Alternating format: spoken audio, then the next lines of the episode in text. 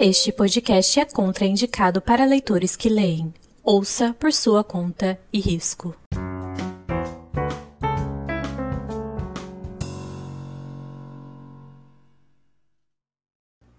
Atenção! No momento da gravação desse episódio, o nosso convidado, João Lira, não sabia, mas ele já tinha passado em medicina.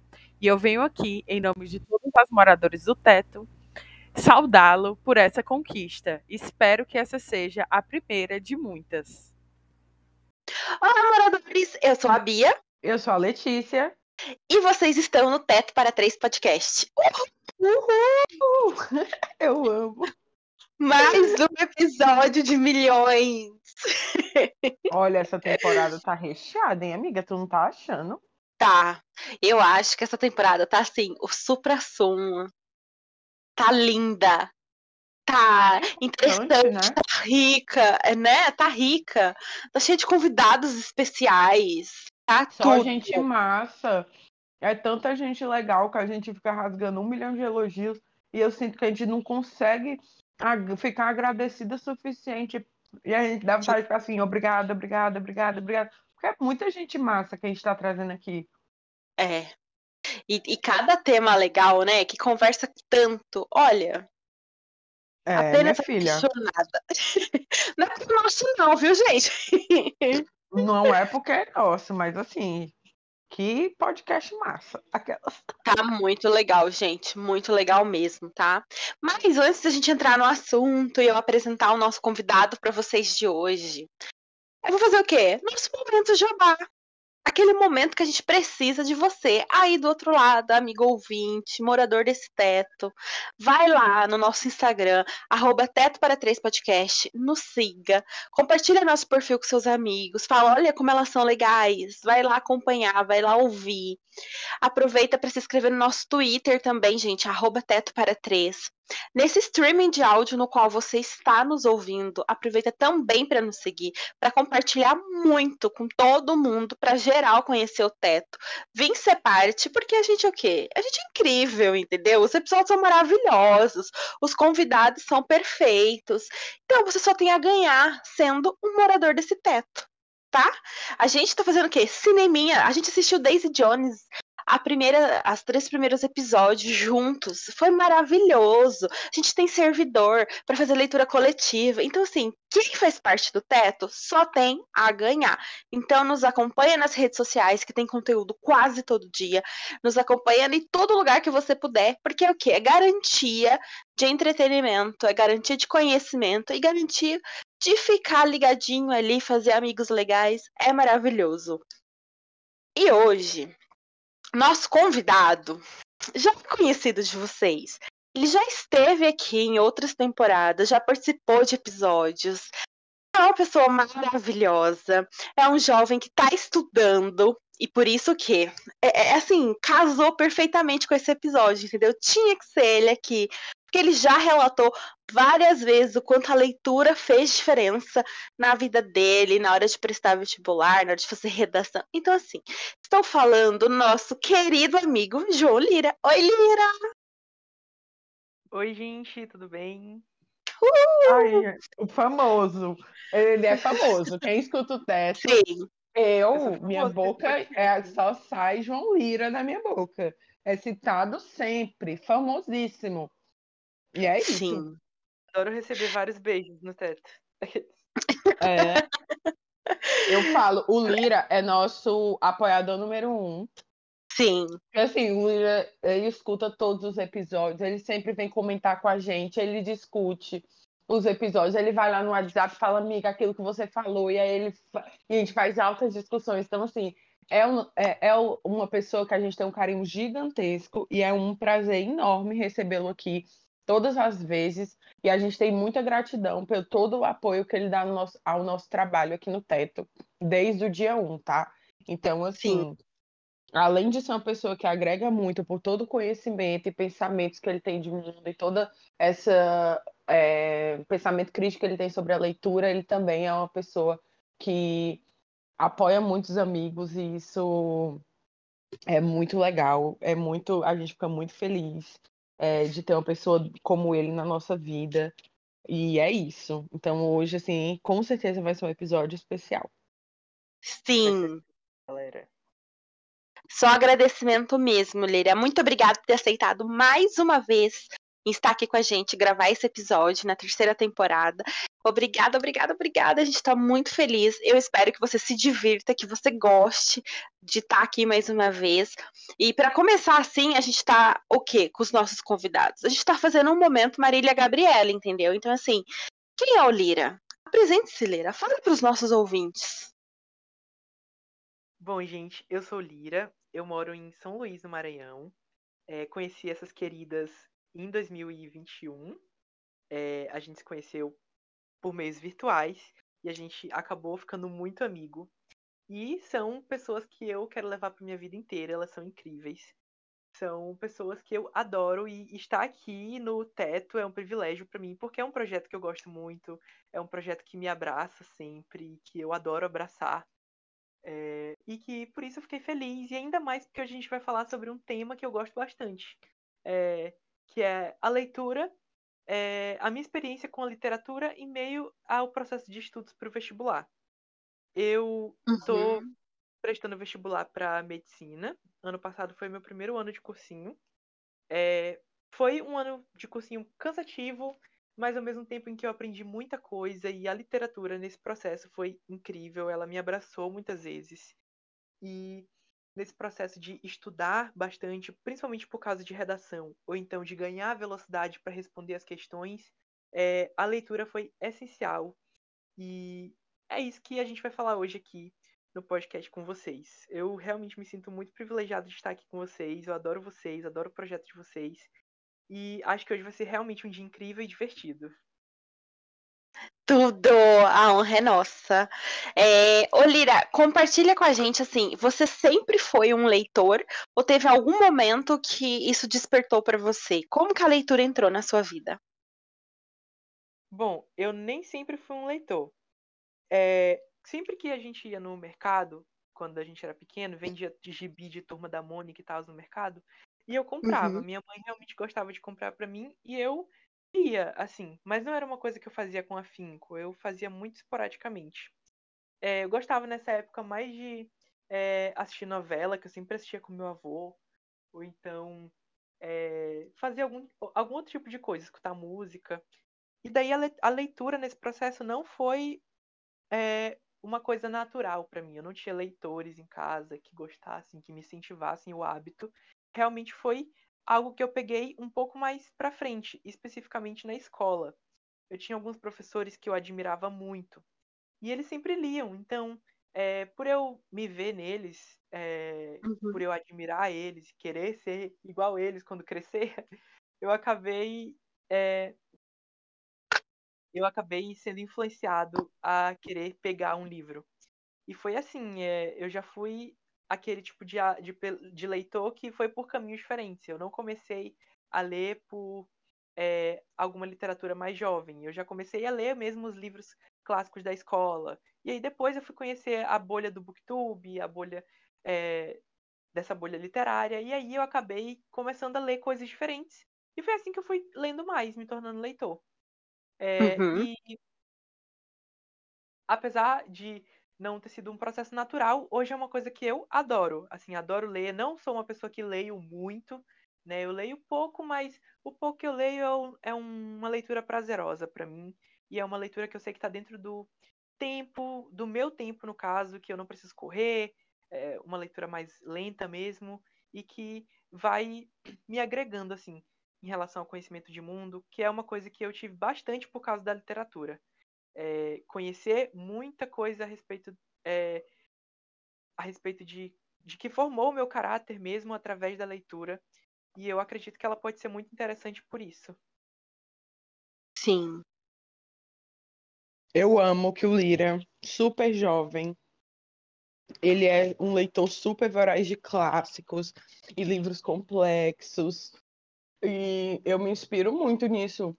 Ele estava me compartilhando aqui um, uma, uma aspa.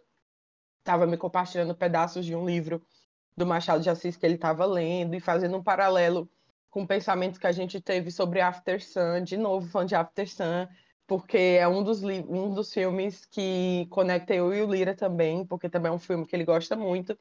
E aí ele já me inspirou a tentar voltar e reler um autor que eu tentei ler na escola, obrigada, não consegui, porque a forma, de novo, como a gente falou no episódio anterior lá dos gatilhos, a forma que os clássicos eram passados na escola, às vezes não eram tão interessantes, né? E aí ele uhum. veio e me mostrou e fez esse paralelo e falou, olha como eu me lembro do personagem principal Jeff testando os pensamentos e já me inspirou a tentar dar uma chance novamente para um, para esse livro que é um clássico da literatura, porque olha, já foi me apresentado de outra forma, já me trouxe outros pensamentos. Então, assim, é muito legal e eu amo que ele também não é essa pessoa afresculhada, metida a cut, que fica falando mal de leitura, tá, gente? Ele adora ler clássicos, livros complexos, mas ele não fica por aí falando que ele. Sabe, aquele discurso, velho, que, que a gente sabe que é chato de se ouvir. Então, assim, é uma pessoa que me inspira pelas leituras que ele escolhe a ler também, sabe, os livros que ele indica, que ele vem comentar comigo, porque a forma que ele fala me faz enxergar de, com outros olhos. É bem. Uhum. Eu agradeço muito isso também. A, a, a leitura ela é muito mais que um entretenimento, um vício, uma distração, e ela deveria ser incentivada desde a infância. Primeiro em casa, depois na escola. A gente sabe que o nosso cenário não é exatamente este, né? O, o, Brasil não é um país que incentiva a leitura. É, muitas famílias, pais, eles não tiveram acesso e justamente por não terem tido acesso, eles não incentivam os filhos a, a lerem. Alguns acham que isso é até um pouco de é, supérfluo, né? Tipo, que, ah, você está lendo, mas por que você está lendo? É, na tua realidade, Lira, você teve incentivo ou foi muito mais algo que você mesmo buscou? é, eu tive um incentivo a partir do momento que é, eu quis é, ler, eu comecei uhum. a ler com livros físicos e tal. Hoje eu leio muito mais no formato digital, mas eu comecei a ler com livros físicos, então nesse sentido eu tive bastante apoio dos meus pais que compravam para mim. Sempre que eu pedia algum livro, eles iam lá e compravam. E aí foi isso. Ao longo dos anos eu fui montando é, a minha coleção, que hoje em dia ela não recebe tantos livros, porque, como falei, costumo mais ler em formato digital. Mas eu ainda tenho grande apreço por eles, porque foi como eu comecei. É, e, uhum. E tenho uma, um carinho, assim. Mas eu realmente fui. Eu realmente fui incentivado pelos meus pais a partir do momento que eu realmente decidi que eu queria ler mais. Tudo, amigo. Você sabe que na minha família também é... meus pais não tiveram muito acesso, apesar do meu pai ser um, um leitor muito voraz. Meu pai gosta muito de ler. E foi ele o meu grande incentivador para sempre estar tá lendo, porque meu pai me alfabetizou em casa, né? Então, é, ele era professor de adultos numa fazenda onde ele morava, e ele que me alfabetizou em casa. E ele me alfabetizou me ensinando a ler a Bíblia.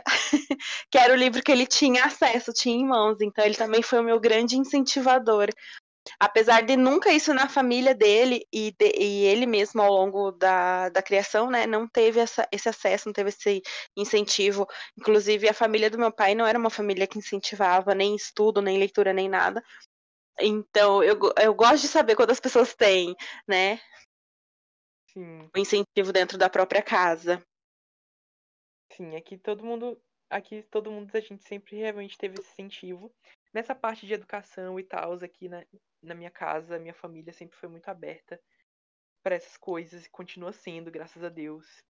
Que eles me apoiam, independente da é, da escolha que eu fizer relacionada estudo, a leitura, principalmente.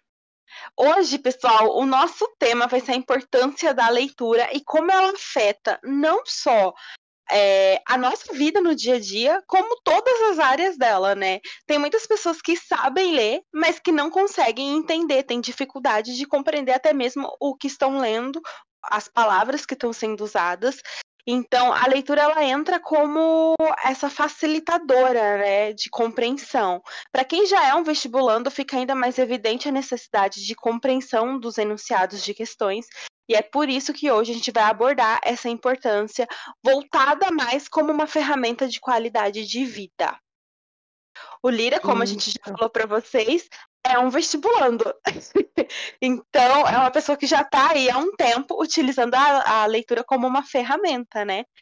E aí eu quero saber se, Lira, você realmente acredita nisso, que a leitura faz toda a diferença nessa questão, é, se ela aumenta o teu vocabulário. É, a, a leitura é muito boa, pra, principalmente para três áreas, que é a área de ciências humanas, a área de, uhum. ciência, de linguagens e a área de redação. Naturalmente, se você lê bem, você, se você vai começar a ter algumas ideias, e essas ideias você vai acabar levando para sua escrita, e aí isso vai melhorar o teu repertório, vai te dar um plus na criatividade no momento que você está escrevendo. Uhum. Ao mesmo tempo, quando você faz uma prova de linguagens, naturalmente é, os textos eles vão fluir muito mais.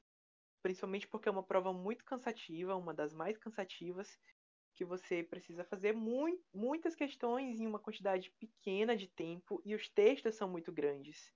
Então ela vai te envolver uma capacidade de interpretação de texto e ela sempre vai pedir uma. Sempre não, mas a maioria das vezes principalmente quando é um texto complexo, um poema, ela vai te pedir uma interpretação fora da caixinha. É, e aí, nesse meio tempo, obviamente, a gente estuda conteúdos que vão facilitar. Então, realmente, tem pessoas que não leem tanto, mas elas vão bem porque é, acaba que linguagens é uma prova bastante técnica. Mas se você tem já o domínio da leitura, você vai saber aplicar as técnicas e vai fazer a prova mais rápido. Porque você vai ter é, vários é, insights de interpretação de texto e, ao mesmo tempo, já vai estar tá conectando ali para fazer a prova mais rápido é, e não precisar ler todos os textos. Uhum. quando você lê bastante, você acaba pegando a ideia central. Então, pegar a ideia central de um texto na, naquele momento que você está lendo por entretenimento vai te treinar para na hora da prova você conseguir pegar a ideia central de um texto que vai ser muito menor. E aí, pegando essa ideia, você vai conseguir ir para as alternativas e responder a questão de modo mais certeiro. Então, em linguagens, leitura ajuda muito. Inclusive, no cursinho que eu faço, é um, uma estratégia, uma ferramenta que os professores aconselham bastante a gente usar, que é a leitura. É, os meus professores, eles incentivam muito. Eu tenho um professor que ele fala que a gente deveria ler pelo menos 20 páginas, tentar ler sempre antes de dormir, porque vai aumentar o nosso vocabulário, para redação vai ser bom. É, para humanas, acaba ajudando bastante se você é, ler livros que são focados em contextos históricos. É, então, você lê um livro que tem uma ideia filosófica por trás dele, lê um livro que se passa em um contexto histórico que que é bem notório na, na prova, e isso vai acabar te trazendo um repertório daquela história que vai ser muito melhor para você responder a questão também. Então, uhum. essas são as áreas assim que eu considero que a leitura me ajudou mais e que inclusive são as áreas que eu mais gosto hoje, né? São as áreas que eu tenho mais facilidade na hora de responder a prova e que nesse último nem é, necessariamente foram as que eu fui melhor é, enquanto nota, porque é muito mais é, simples. A, a, leitura ela acaba te fazendo ter é, esse repertório literal assim para você utilizar sempre é, como uma ferramenta e acabar saindo bem nessas provas. Sim. Tudo. E é, você tem assim alguma história que você usa sempre, que você consegue. Na hora que você vai fazer redação, no caso, né? Para fazer alguma citação, usar assim de referência. Tem algum livro que ele você acaba pensando e voltando nele mais vezes, usando essa história mais vezes? Ou cada redação você consegue pensar em livros diferentes, em histórias diferentes e é, fazendo é, diversas citações na hora de criar esse texto? Bom, eu costumo utilizar pelo menos uns, uns cinco repertórios em cada redação. porque é, a gente foi estudando é, a tipologia textual, que é o texto dissertativo argumentativo, e a gente precisa fazer uma argumentação que ela é voltada para o contexto brasileiro. Então, eu utilizei a leitura, que eu tanto gosto, ao meu favor. Ano passado eu comecei a ler mais livros brasileiros. Por quê? Eu poderia fazer o meu processo argumentativo ser comprovado, ou seja, eu posso provar as minhas teses por meio da literatura. Porque Uhum. a gente pode parar para pensar que quando um autor vai construir um texto, ele está pensando no contexto que ele está vivendo. Então, acaba Sim. sendo muito acaba sendo muito mais fácil para comprovar. Se você tem, por exemplo, é, um texto que vai te falar a respeito de racismo estrutural, é muito mais fácil você comprovar a realidade se você tem ali na, na manga um texto do, do Itamar Vieira Júnior, que é o Torturado. Aquilo Uhum. fica muito mais fácil para você comprovar do que você ter dados do IBGE. É, você não vai lembrar na hora da Sim. prova. É, não tem por que ocupar a mente com isso. Então, ter um texto literário de referência no, no brasileiro é muito bom para você argumentar. Então, eu gosto muito de usar é, literários que aconteceram no Brasil, realismo, modernismo e romantismo são os que eu mais uso. É, e daí, nesse sentido, eu fui lendo algumas obras que me ajudaram no processo argumentativo. O próprio Machado de Assis é um cara que eu uso bastante, um, um autor que eu adoro utilizar, porque ele sempre faz uma crítica social que é a sociedade burguesa. Então, quando você está falando de temas é, relacionados à economia, quando você está falando de temas relacionados a desigualdades, é, a falta de educação, é muito fácil utilizar. Por exemplo, se você é, falar sobre a própria literatura, o quanto a literatura não é incentivada, eu já, eu já fiz tema de redação sobre isso. E você, ao invés de usar algum livro do Machado de Assis, você pode sim utilizar a questão de que a gente aprende Machado de Assis de forma errada na escola. E aí, necessariamente, Uhum. as, pessoas, as pessoas não vão gostar de ler. Então, você pega um autor e não só utiliza a literatura dele, mas utiliza também é, as problemáticas que envolvem o mundo dele, o contexto histórico dele. E aí, trazendo isso para uma referência brasileira, fica fácil de comprovar é, o texto, entendeu? Que é um texto argumentativo. Ele pede para tu resolver um problema e tu tem que comprovar por que, que aquilo é um problema. É uma argumentação. Então, eu gosto Uhum. muito de utilizar os brasileiros para comprovar. Porém, eu também adoro utilizar literatura estrangeira para contextualizar. Então, é, eu utilizo, eu costumo utilizar muito Rádio Silêncio. Incrivelmente, é um livro que é, é um livro contemporâneo, o YA contemporâneo da Alice Oseman. Ele casa com muitos temas. Então, se você tem um tema relacionado é, a doenças psicológicas, ele vai caber.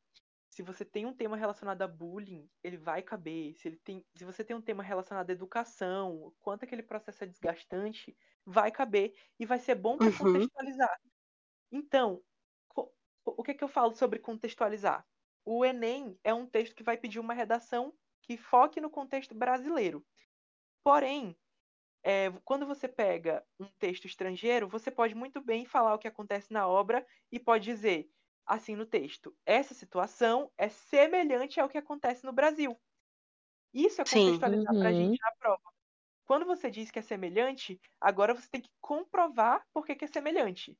E para Entendi. comprovar, eu utilizo de novo a literatura, só que agora a brasileira. Então, Uhum. estrangeira eu utilizo mais no sentido de contextualizar a minha alegação, por que, que aquilo é um problema, é, e como a gente pode ver aquele problema de mundo. E para Uhum. comprovar, para comprovar no Brasil, eu utilizo literatura brasileira.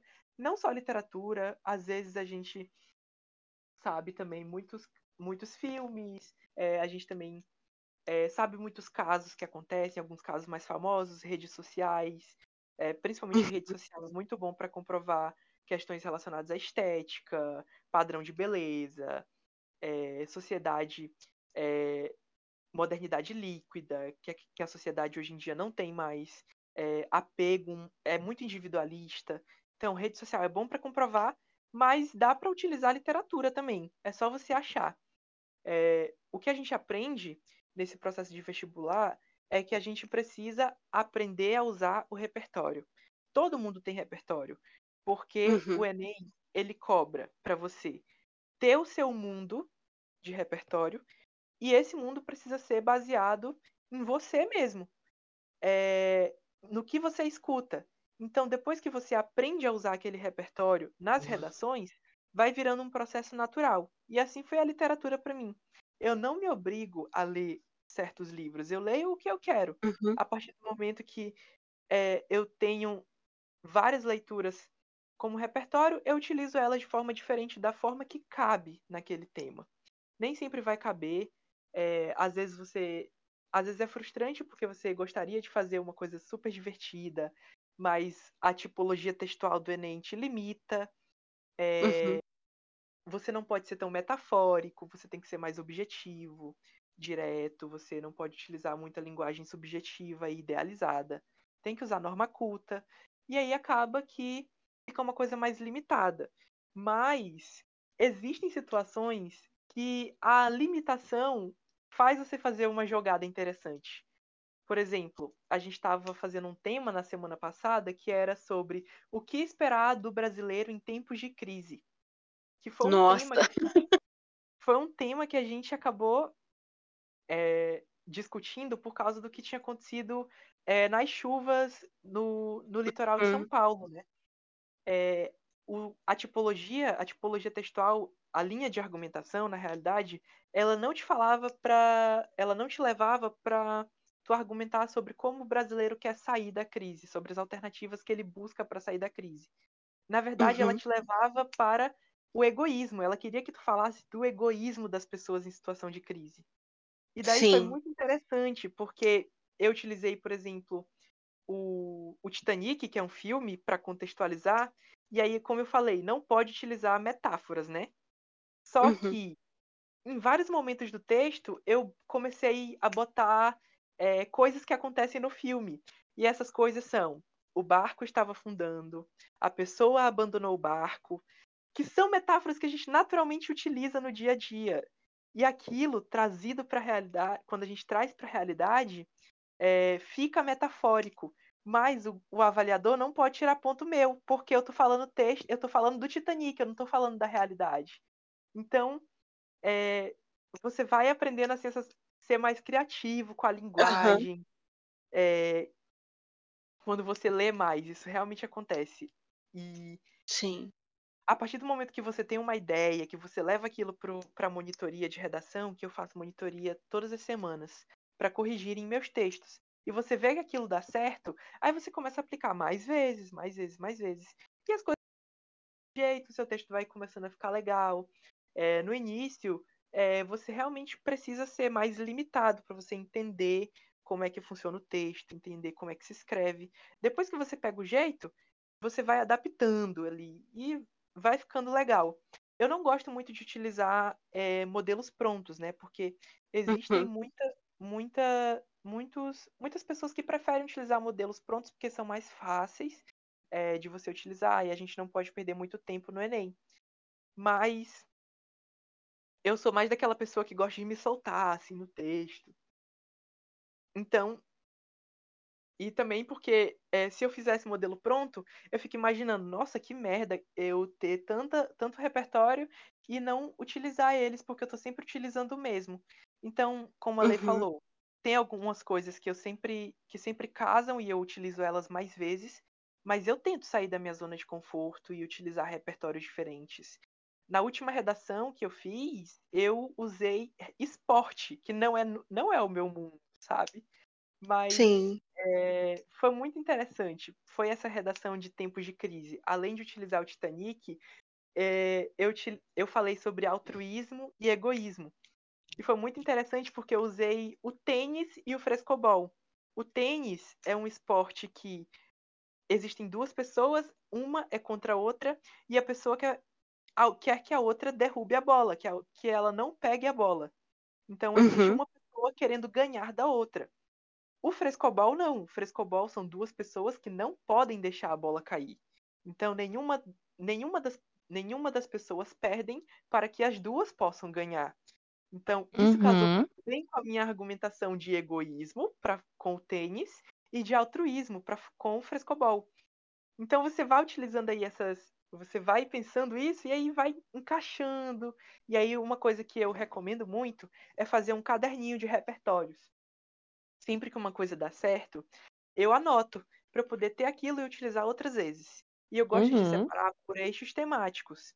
Então, tem o meu caderninho de repertório que tem um eixo que eu falo que eu boto só educação.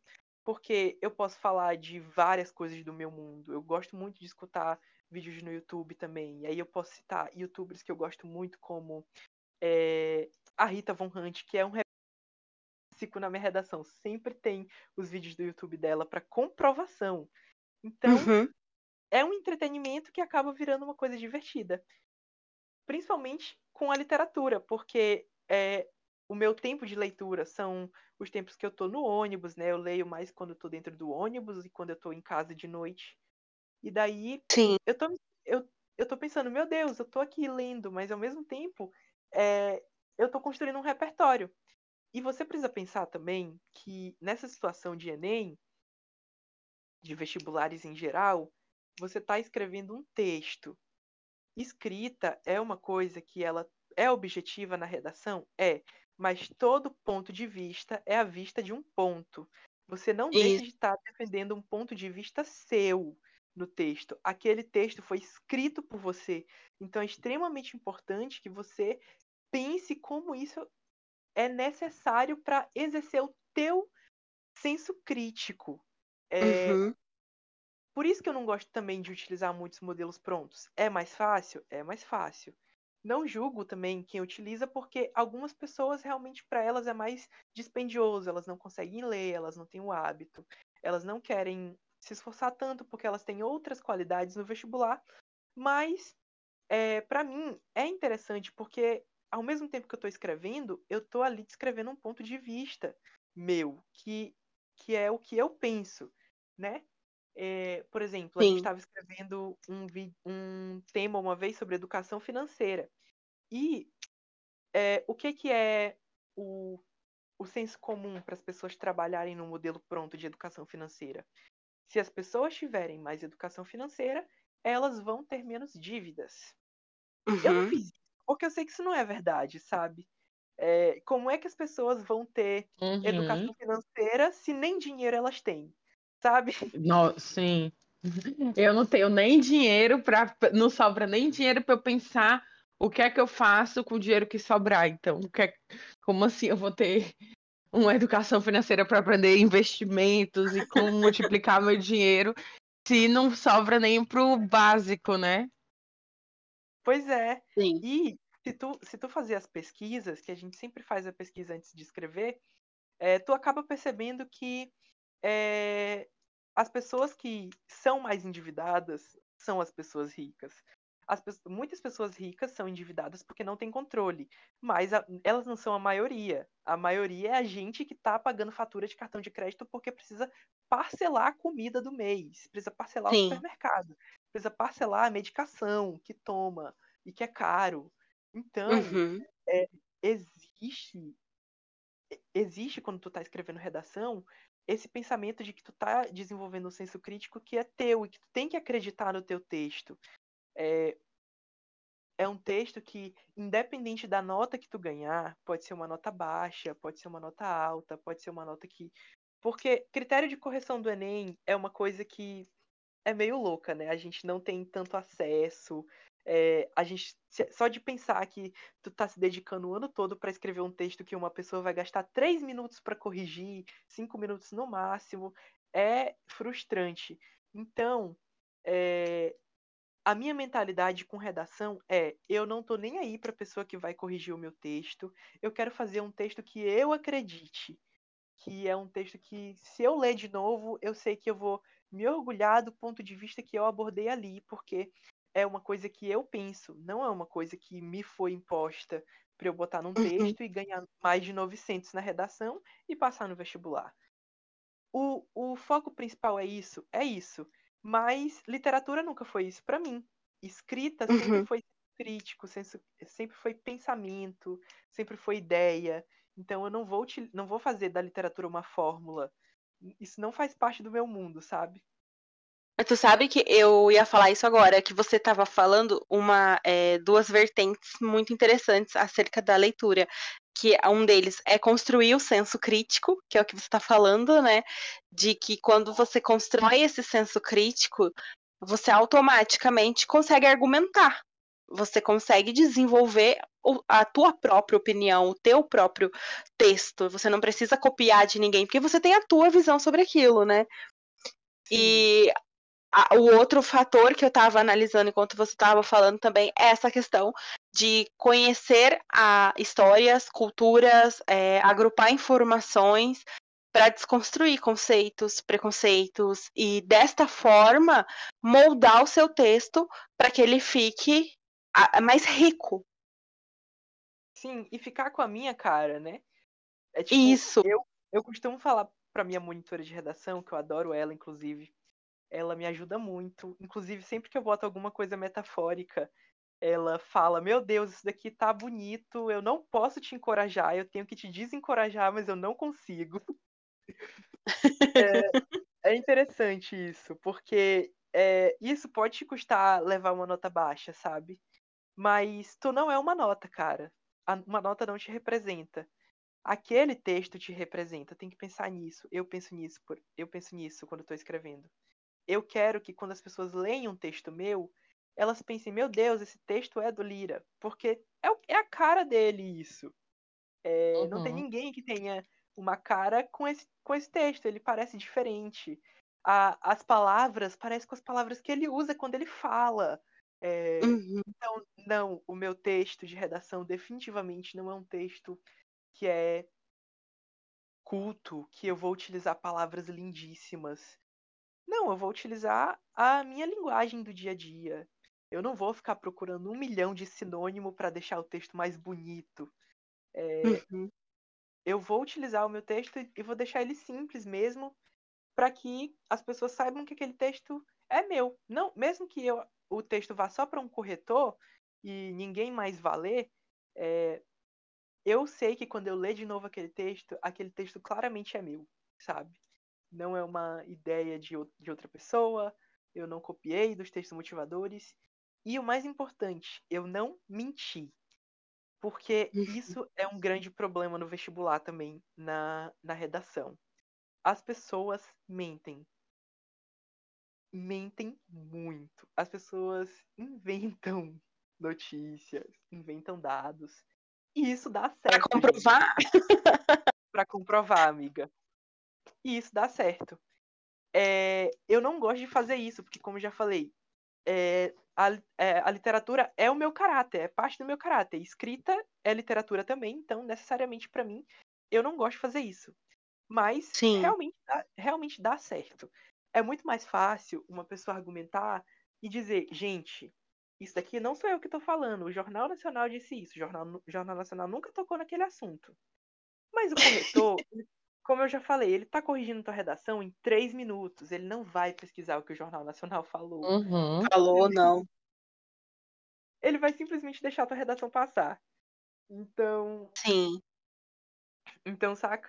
Não, então. Aí a minha mãe, ela nunca foi corretora do Enem, porque ela não teve é, coragem, assim, porque é, é, um, é um processo que ele é desumano, tanto vestibulando quanto para quem trabalha dentro do processo.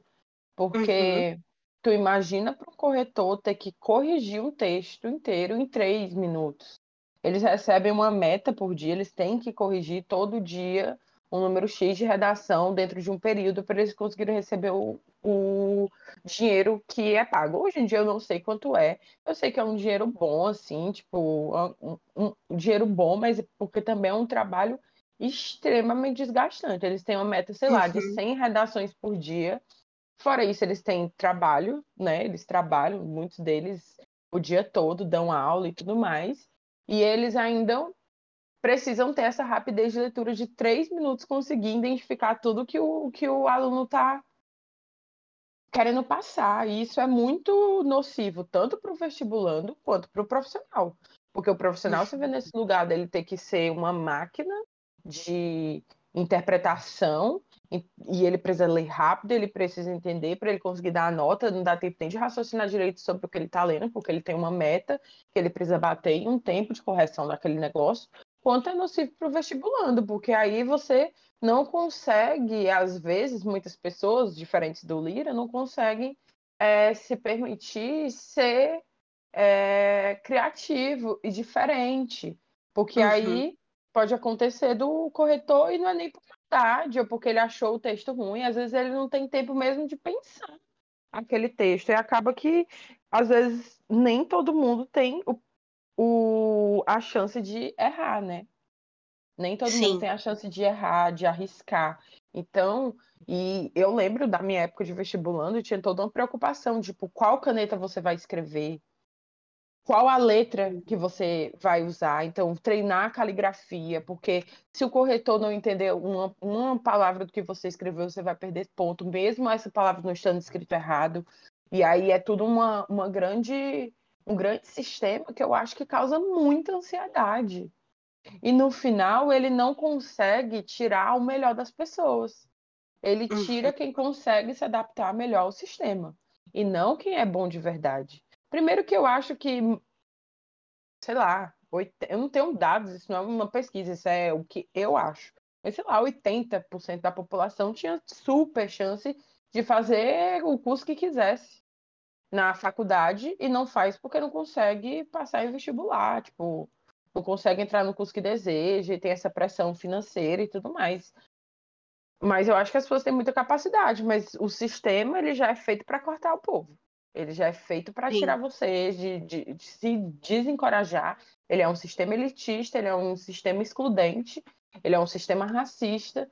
Então, assim, é, você precisa ir se enquadrando em diversos pontos para você conseguir passar por essa peneira e conseguir atingir sua meta, que é entrar no curso que você quer, na universidade que você quer. Isso se você conseguir aguentar e sobreviver ao processo, né? Então, assim, é um sistema que mói todo mundo. Ele mói o professor na sala de aula, ele mói o professor na hora da correção, ele mói o aluno e ele coloca toda essa pressão em cima das pessoas e é uma coisa muito triste. Eu mesma nunca tive coragem de passar anos no vestib... tentando vestibular e tudo mais. Antes, quando era mais nova, eu sonhava fazer medicina, e aí eu decidi que eu não ia querer fazer medicina porque eu não ia conseguir lidar com o vestibulando, de ser vestibulanda de medicina. E aí aquela uhum. coisa de saber onde o, o, o, seu calo aperta, né? Onde o sapato aperta o seu calo. E eu entendia que para mim ia ser muito dolorido eu fazer todo esse processo. Então eu escolhi, mas hoje em eu até fico me perguntando, porra, será que eu não deveria ter arriscado? E eu não sei a resposta, a resposta é que não tem resposta, não, uma pergunta que não tem resposta. Mas eu acho que muito disso é por causa desse sistema bizarro, que aí o Lira faz um texto bonito, que ele precisa mudar porque não está se enquadrando num, num sistema.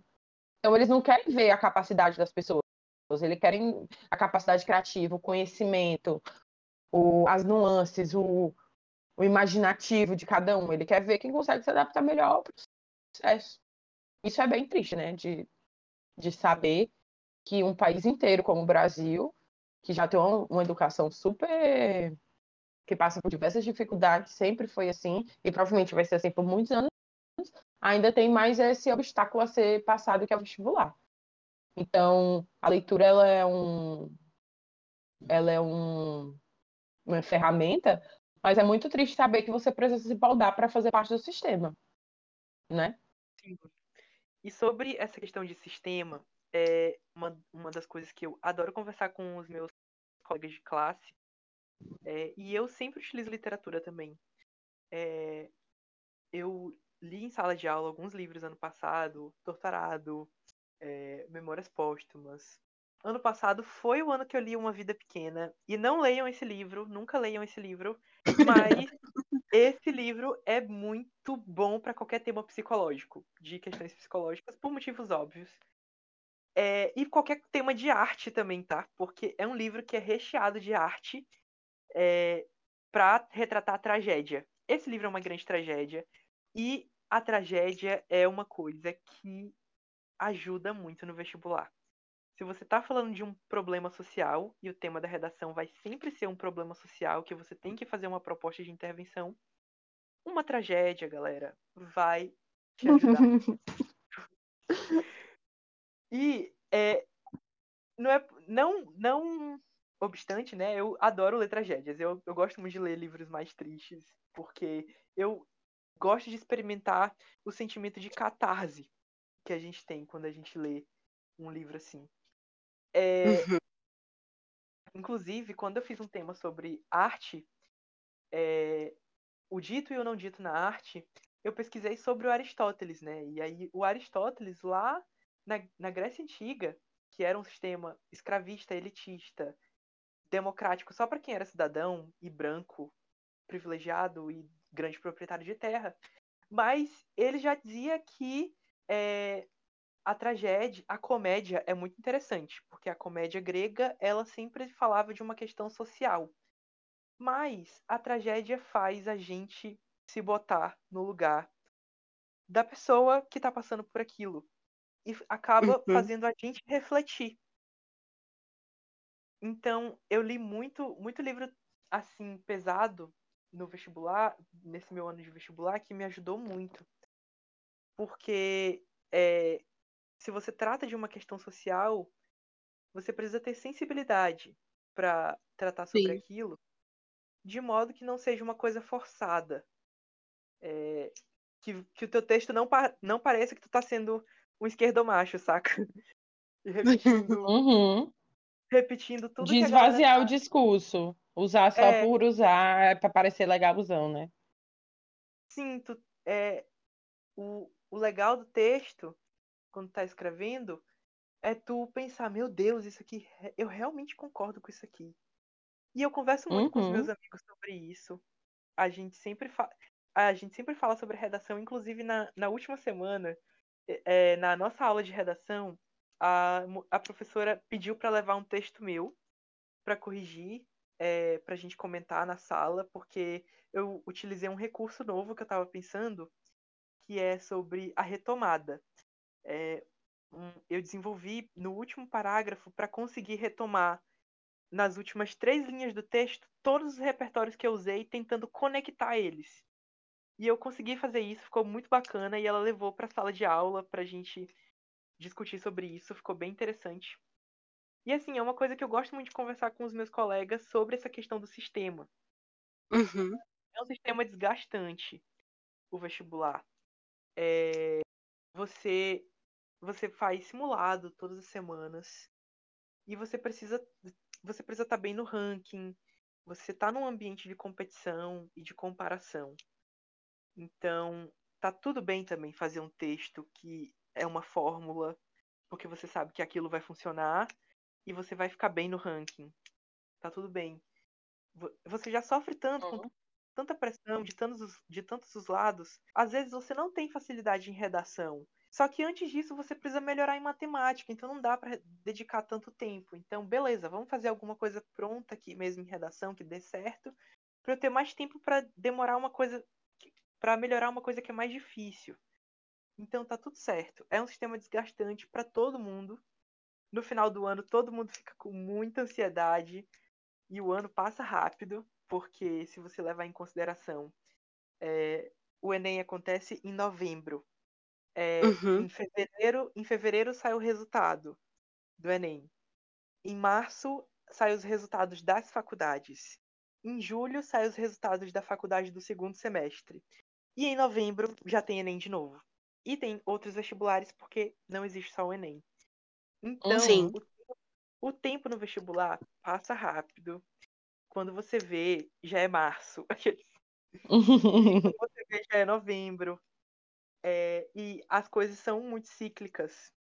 Eu falo que hoje em dia eu não penso em desistir em vestibular porque eu já sei que vai passar rápido, sabe? E que eu vou chegar no cursinho de manhã de ônibus e vou voltar para casa de noite. E as semanas vão passando assim de forma cíclica. Vai ser um ano que eu não vou viver. Que durante, durante o final de semana eu vou tentar ficar com minha família, com os meus, com os meus amigos e tentar aproveitar. mas que durante a semana a gente vai realmente ter ser obrigado a adotar o comportamento de uma máquina. No final do É. dia, o mais importante é para um vestibulando quantas questões ele fez e quantas redações ele fez na semana. Quantas questões de matemática ele acertou. E o resumo da semana, que é qual posição no ranking do simulado eu fiquei. Isso resume a gente quando a gente está no vestibular. E isso é muito triste. Mas, ao mesmo tempo, a gente tem os nossos momentos humanos. A gente é muito egoísta no vestibular, porque a gente queria ficar. A gente gostaria de ficar acima daquela pessoa no ranking. Isso é normal. É, A gente gostaria de tirar uma redação maior do que aquela pessoa, e às vezes a gente fica, meu Deus. Isso não é egoísmo. Isso não é egoísmo. Você querer ir bem porque o sistema obriga você a ir bem. É tipo sobrevivência. Você tem que passar, são um número X de vagas, você tem que ser o melhor do que Isso. o, a quantidade X de pessoas. Isso não, não vejo isso como egoísmo. Egoísmo é É, você, é- de não é propósito, egoísmo, fazer algo por, contra alguém, ou ignorar alguém, ou pensar mal de alguém de propósito. Mas, tipo, dentro de um sistema como esse, você é obrigado a ir bem, a ficar bem no ranking, porque isso é o que vai garantir que você vai entrar na droga na faculdade. O que é bem triste, porque quem tá errado é o sistema e não as pessoas que estão inseridas nele, tá entendendo? Sim. E aí, quando termina depois, todo mundo quer saber a nota de todo mundo, porque a gente acaba desenvolvendo um negócio chamado contexto de prova, né?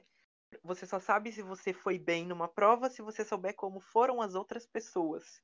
Naturalmente, vai chegar um momento em que a comparação é o que move o vestibular. E o vestibulando. Uhum.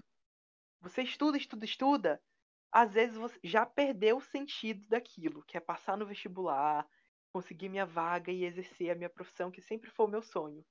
Você estuda, estuda, estuda, porque agora você precisa simplesmente entrar no no ranking. E aquilo começa a te mover. Então, sempre que isso acontece comigo, eu tento dar uns passos para trás, reanalisar. E a literatura me ajuda muito nesse processo. Eu Uhum. converso muito sobre livros com os meus amigos. É, Rádio Silêncio foi um livro que eu conversei muito com eles, porque é um livro que fala sobre essa questão de pessoas entrarem na faculdade de uma forma que elas não gostariam, de uma forma que elas não aproveitam o potencial delas.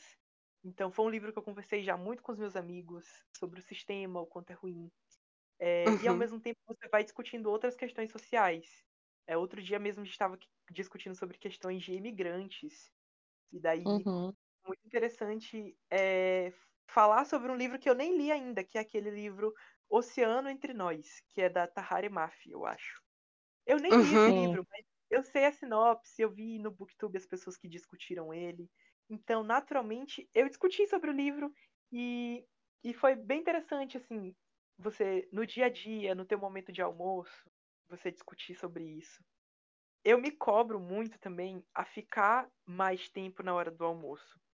Porque no final do ano passado, eu percebi que eu estava comendo em 30 minutos e voltando para a sala de estudos para poder render. Então, eu tenho muitos amigos, inclusive eu tenho uma amiga chamada Duda, que sempre que eu pergunto que horas são, ela sempre chama minha atenção. Ela fala: Meu Deus, para de olhar a hora. E é Uhum. isso, sabe? Às vezes a gente precisa também dessas pessoas, assim, para ajudarem é, nesse sentido de que tu tem que ir um pouco contra o sistema, tu tem que se encaixar, porque no final das contas tu ainda quer, tu ainda tem um objetivo no final, mas tu não pode esquecer que tu, tu não é uma máquina, tu é um ser humano e que a literatura ajuda nesse sentido porque ela vai te dar esse senso crítico e vai te dar repertório para tu discutir mesmo. E aí vários repertórios surgem nisso.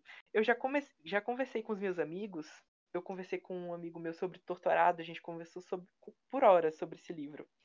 Eu li esse livro perto das eleições do ano passado. Foi muito legal. Nossa, Porque, porque eu propício. Inclusive, eu levei, eu levei o Torturado no dia que eu fui votar. Foi muito legal. É, eu, eu conversei com ele porque eu tinha ido numa feirinha de agricultura familiar que teve aqui na cidade. Fui com minha mãe, meu padrasto e minha sobrinha. E daí eu vi aquela realidade e eu pensei, meu Deus, eu preciso reler isso, eu preciso me reconectar de uma maneira diferente com essa história, porque quando eu tinha lido em 2021, eu, eu lembrava que eu não tinha tido uma reconexão tão grande. Eu não tinha uma conexão, na verdade, tão grande. Uhum. E eu precisava disso. E aí, naturalmente, me ajudou na redação. E eu conversei com meu amigo, com meu amigo por horas sobre esse livro. E aí ele falou para mim: "Nossa, amigo, muito massa. E além disso, ainda, ainda vou utilizar isso na redação". Então, assim, Uhum. é aquele momento que você compartilha. Por exemplo, eu tô falando isso, eu já tô lembrando de uma situação que eu que eu tinha um repertório muito legal, né? E eu falei para os meus colegas, gente, pensei a partir de um livro num repertório muito legal. É, que tinha sido, na época, Memórias Póstumas, porque o autor fala a respeito de epitáfio, que é aquele negócio que você bota no caixão, né? E que Uhum. epitáfios antigamente tinha uma fotografia da pessoa. E aí o Machado de Assis fala como é mórbido que a fotografia que uma pessoa tirou numa situação muito legal vira uma imagem num caixão, sabe? No final da vida. E aí foi Uhum. muito legal porque eu utilizei essa redação num tema que foi sobre luto. Foi muito divertido. E eu pensei nisso. E eu. divertidíssimo. Amei. Uhul, morreram pessoas, luto. Ué! Não, mas foi muito massa no repertório, tá? Porque eu pensei, meu Deus, que massa! Quando eu utilizei ele. Que é, tipo assim, é uma coisa criativa. Tu não vai Uhum. utilizar. Não vai. Oh, meu Deus, as pessoas ficam tristes. 80% das pessoas ficam tristes quando morrem é, algum parente familiar porque o IBGE diz isso. Beleza. Às vezes o IBGE não diz isso. Tu só inventa. Uhum. E, mas, tipo, tu consegue comprovar de outra forma, fica interessante. E eu lembro que, tipo, Sim. no dia, no dia eu fiquei bem feliz, né, por causa, porque eu tinha pensado nisso. E aí é, eu não quis compartilhar o repertório, porque eu pensei, meu Deus, vão utilizar primeiro que eu. E eu fiquei Sim. muito, assim, sabe, nessa noia. E, tipo, não é isso hoje em dia. Eu não penso mais nisso. Eu penso, hoje em dia, eu já penso mais no sentido de que eu devo compartilhar mesmo. É Eu acho que legal. quando você, é, que quando você compartilha, é, você troca. Eu, eu sou muito disso, sabe? Eu acredito muito nisso. Quando eu compartilho, eu troco.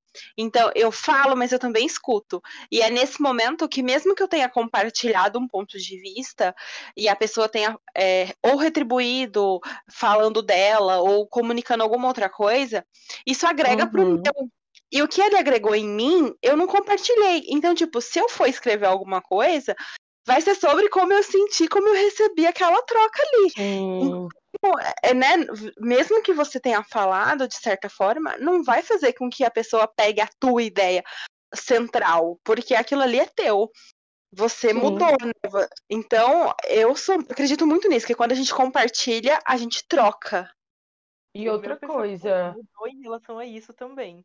Porque eu, agora, como eu estava falando para vocês, todo texto é único. A pessoa, todo ponto Uhum. é a vista de um ponto. Por mais que a pessoa utilize uma ideia que a gente conversou, ela vai estar reformulando aquilo no sentido Isso. dela. Uhum. Não, Exato. e, e outra coisa, a parte do, do ler, que tu fala como é importante a literatura para fazer senso crítico, é importante também para esse lugar de sair um pouco dessa rotina que é muito desgastante, né? Querendo ou não, quando você está lendo, você é transportado para dentro daquele universo do livro.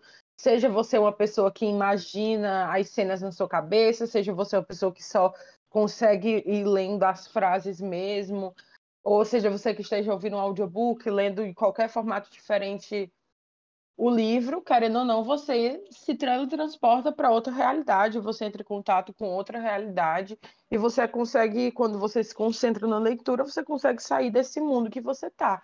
Então, acredito que isso é uma coisa muito importante nessa época do vestibular, porque além de você estar aprendendo e criando esse repertório que vai ser muito é, benéfico para a construção do seu texto e também para todo o senso crítico que você vai precisar na hora de realizar a prova, ele também é um lugar de saúde, ou talvez ajude muito na saúde mental, porque você tem um você se desafoga, você tem um respiro dessa dessa sua rotina que com certeza é frenética, porque a gente sabe que quando você está muito investido no vestibular, e seja para passar em, em, no curso que for, você tem que se focar muito naquilo. É muita matéria, é muito conteúdo, é muita questão que você tem que fazer, é muita coisa o tempo todo. E aí a leitura eu acho que é uma forma muito boa de você aprender e ao mesmo tempo cuidar da sua cabeça, porque você vai sair dessa, dessa realidade de estresse que você tá, de ansiedade, e vai para outro mundo, que mesmo que não seja um mundo tão alegre, tão feliz, não é o seu mundo. E isso uhum. já dá um respiro para você como pessoa, né? E aí outra pergunta que eu queria fazer, ah, pode falar, amiga. Não, eu ia falar em cima do que você falou mesmo, assim, é, no meio dessa loucura frenética, né, da pessoa estar tá ali é, estudando, estudando, estudando e tentando atingir o seu melhor, em que momento ela consegue ler? Como que ela coloca a leitura ali se é dessa maneira que o Lira falou no começo, de é, levar de uma forma mais leve, sem essa pressão de que eu tenho que ler é, um livro por semana, né? Como uhum. que ele uhum. consegue conciliar isso? Eu é, vou pela forma mais leve. Literatura ainda é, é a coisa que eu mais gosto de fazer, acima de tudo, sabe? Uhum. Como a Letícia uhum. falou, é o meu lugar de saúde, né? A, de saúde mental. A gente estava conversando ontem e eu falei para Letícia literalmente é, que o livro era o meu psicólogo em forma de livro. Uhum. livro que eu estava uhum. falando, sabe? É, é uma coisa que, ano passado, eu me apaixonei muito por filosofia também. Tive aulas incríveis de filosofia, adorei estudar filosofia por conta, assistindo vídeo no YouTube. E um filósofo que eu gosto muito é o Schopenhauer. Eu gosto muito dele porque eu me identifiquei muita coisa que ele falou a respeito do vestibular. O Schopenhauer, ele é um filósofo que fala sobre você querer e você uhum. ter muita vontade. É, quando você tem muita vontade, você sempre se frustra. Frustra. Por quê? A partir do momento que você conquista aquilo, ela para de ser uma coisa tão importante. Isso acontece. A partir do momento que você. É, isso acontece no vestibular a partir do momento que você vai de 80 questões para 100 questões, 100 questões não é mais tão importante. A partir do uhum. momento que você vai de 880 para 920, 920 deixou de ser importante, você quer agora ser 960. Entendeu? Uhum. Ele falou, o Schopenhauer, ele falou nesse sentido que existe uma forma da gente suprimir essa nossa vontade e essa nossa frustração, que é a arte. Eu concordo muito com isso a partir do momento que eu tô saindo desse lance de vestibular e tô indo ler o meu livro ali, sentado no ônibus, eu tô me anulando um pouco e indo para um lugar em que eu não sou a coisa mais importante. E que o que é uhum. é importante é eu entender o, histórias dos personagens, como é o, o, o mundo deles, e trazer aquilo como repertório para mim, como formação do meu caráter. É uma coisa que eu estava conversando com a minha mãe, né, inclusive, sobre essa questão de saúde mental. É, é, porque, naturalmente, existem alguns traumas que a gente tem aí ao longo da vida que a gente só vai entender quando a gente cresce. Quando acontece quando a gente é criança, a gente não tem muita noção. Quando a gente cresce, a gente vai vendo que aquilo é uma ferida. E a literatura, ela me ajudou muito. Eu não fiz terapia por muito tempo. É, tive que parar. É, mas eu tô querendo voltar. Mas muita coisa que eu me entendo hoje é porque eu tive conversas com os meus amigos, ou então porque eu li. Porque uhum. eu vivi em, mundo, em mundos diferentes, eu conheci histórias diferentes. E conheci personalidades e caráter de personagens diferentes que fizeram ser quem eu sou. E que me deram muita saúde uhum. mental para poder lidar, tentar achar, é, achar uma forma de lidar, né? Eu vejo, por exemplo, gatilho literário, gatilho de livros.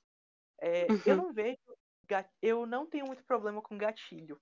E sempre que alguma coisa me incomoda muito num livro, a ponto de eu ter a ponto de eu ter muito medo daquilo, eu tento a ponto de eu ter algum algum gatilho daquilo realmente, eu tento é, me fortalecer é, para poder entender. É, o livro ele não é um vilão porque ele tá te dando um gatilho. Talvez você pode usar aquele gatilho para poder é, para poder é, identificar uma coisa que é ruim em você. Então, meu Deus, nessa situação eu fiquei muito triste, chorei muito e não quero mais ler esse livro. Você Uhum. naturalmente acabou de identificar um trauma seu, acabou de identificar um problema que você tem e que você pode levar para tratar isso. Uhum. Literatura, é ótimo, ó- literatura é um ótimo mapa de saúde mental para você ver onde é que você tá, é, quais são os seus limites, até onde você pode ir e é, não ficar nesse limite. É, ir procurar ajuda para poder superar esses limites a ponto de aquilo não, não ser mais um gatilho para você e você conseguir é, trazer aquilo para o seu mundo, entender aquilo de uma forma mais forte, madura, é, numa situação de. E isso é tratamento mesmo. é, que você precisa levar isso para o tratamento. Já conversei muitas vezes com a Uhum. Letícia. Letícia é uma pessoa que leva muita coisa literária para terapia, ela já me falou, Uhum. já conversou sobre isso. E isso é Uhum. muito legal. Tipo, é muito poderoso o fato de você ver a história de alguém, seja uma, a- algo ruim acontecendo, algo triste ou algo feliz, se identificar com aquilo e levar aquilo para tua saúde mental. É, eu adoro a Sim. literatura por isso, porque eu sei que muita coisa não entenderia e não teria repertório socio- social, político, cultural, ou então individual, ou seja, conhecimento sobre mim mesmo, sobre a minha forma de ser, se eu não tivesse lido, porque Uhum. muitas coisas não tive incentivo. É, dentro de casa, principalmente, existem assuntos que são tabu em toda a família e que Uhum. eles não que eles não vão ser tratados de forma natural. Portanto, se você lê e você consegue ver várias perspectivas sobre aquilo, você naturalmente vai começar a se entender. E quando você for escrever, quando você for para o vestibular, é, a gente está falando principalmente é, sobre sistema. Sistema e redação, principalmente. Quando você for escrever, você vai ter um repertório. E quando você for entrar num sistema desse que é tão desgastante, você não vai ser anulado. Você vai pensar, você vai dar dois passos para trás e você vai pensar que ser você ainda é mais importante do que é, do que aquilo tudo, sabe? Uhum. A literatura ela muda nesse sentido. É, vestibular não é uma coisa diferente do que acontece na vida toda. A literatura transforma a gente psicologicamente, então a gente leva isso para o vestibular também. É, psicologicamente, ela ajuda a gente a manter essa saúde mental todo dia, de forma saudável e de forma crítica. Ou não. Uhum. Existem Ou alguns não, momentos, isso. Que é, existem que é alguns só pra momentos em que relaxar, né? eu não quero pensar, sabe? E daí Uhum. eu posso estar lendo um livro, cu- eu posso estar lendo um livro que as pessoas chamam de cult. Mas e, e se eu quiser ler aquele livro e não pensar? E se eu quiser só, tipo, saber o enredo? O que tá Uhum. Ao invés de eu parar para pensar e anotar aquela ideia e pesquisar sobre aquele assunto, eu posso ler aquilo e entender o que tá acontecendo. Tipo assim, eu falo que Memórias Póstumas de Brás Cubas ano passado foi um livro que eu demorei muito para ler e que eu pensei muitas vezes a respeito de muitos temas quando eu li esse livro. Sim. Mas existiam momentos em que eu não queria pensar, que eu só queria saber o que estava acontecendo na vida do Brás Cubas. E aí eu lia sem parar, lia, a- a- a- acelerava a minha leitura, de modo que eu não prestasse atenção nas nuances.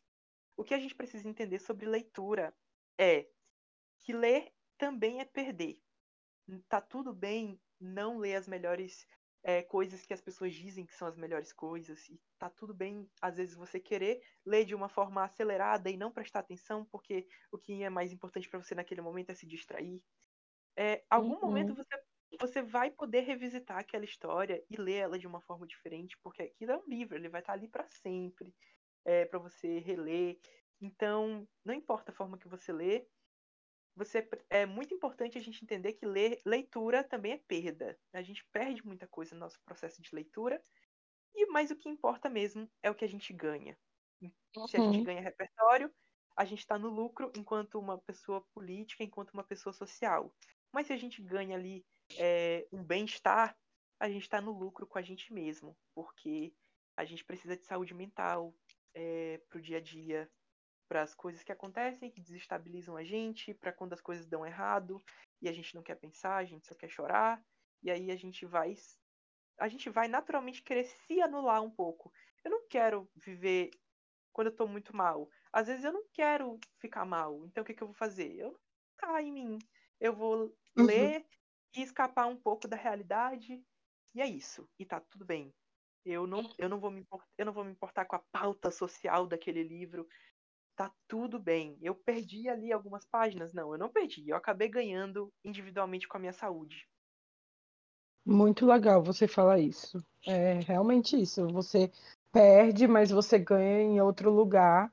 E lembrando para todo mundo que, óbvio, literatura é terapêutico, ler é terapêutico, não terapia. Se você precisa de ajuda, você tem que ir no profissional, no psicólogo, Sim. psiquiatra. Eu, Lira, a gente não fica, a gente lê como tera, um- uma atividade terapêutica que faz bem pra gente. E não usa isso de tratamento, porque quando você tem uma doença, uma dor, um algo, um, um- algo que você quer melhorar, algo que lhe causa angústia, você vai no profissional, só deixando isso bem claro. E a Bia tinha Uhum. falado sobre conciliar a leitura. Eu acho que quando você coloca nesse lugar de ganho, como o Lira falou agora, que você vai ganhar algo, seja para você fugir um pouco da realidade do que você está passando, porque você está num momento muito ansioso, muito estressante, ou seja, para você ganhar repertório, na hora que você enxerga isso como um ganho sempre, que você vai tirar coisas positivas daquele momento de leitura, acho que você consegue introduzir isso melhor dentro da sua rotina. Então, acho que a forma, a melhor forma da pessoa que está no momento que ela não tem tempo para nada e ela quer conciliar a leitura, ela, tipo, um, alinhar as metas e ser realista com as metas, porque se ela vai ter que estudar para um vestibular que vai exigir muito dela, ela não vai conseguir ler, sei lá, ou vai, né? Não sei, tem muita gente que lê muito rápido, mas ela lê 150 livros num ano.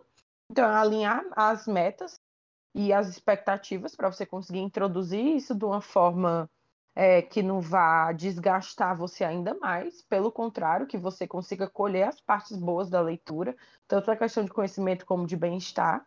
Então, alinhar essas metas para você não fazer metas astronômicas e passar do seu limite individual, né, de cada um.